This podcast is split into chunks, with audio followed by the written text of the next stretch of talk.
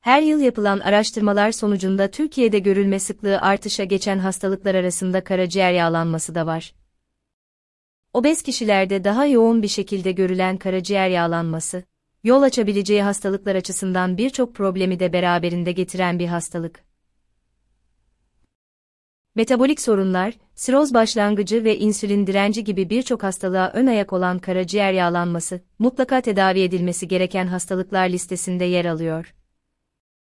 Ankara karaciğer yağlanması konusunda hastalarına gerekli tetkikleri yapan ve tedavi seçeneklerini sunan Doktor Meral Sözen, karaciğer yağlanması nedir, karaciğer yağlanmasının sebepleri ve belirtileri nelerdir?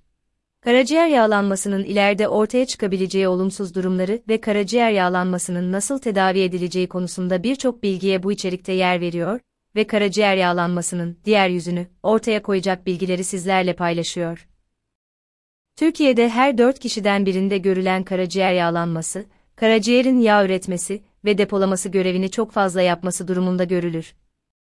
Çeşitli sebeplerden dolayı çok fazla üretim ve depolama yapan karaciğer hücreleri içinde küçük yağ kesicikleri oluşur. Başlangıçta çok önemli belirtiler vermeyen karaciğer yağlanması ilerlediği dönemlerde ise karaciğer hasarına neden olabilir. Toplumda herhangi bir nedenle yapılan karın ultrason incelemelerinde karaciğerde yağlanma bulgusu ile karşılaşmış olabilirsiniz.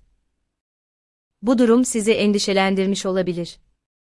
Gastroenterologlar açısından basit yağlanma ile seyredebileceği gibi ilerleyici karaciğer hasarı ve hatta siroza ilerleyecek bir durum olması nedeniyle karaciğer yağlanmaları önemlidir. Bu durumda ilgili uzmana başvurduğunuzda bulgunun başka bir hastalıkla ilişkili olup olmadığı araştırılır.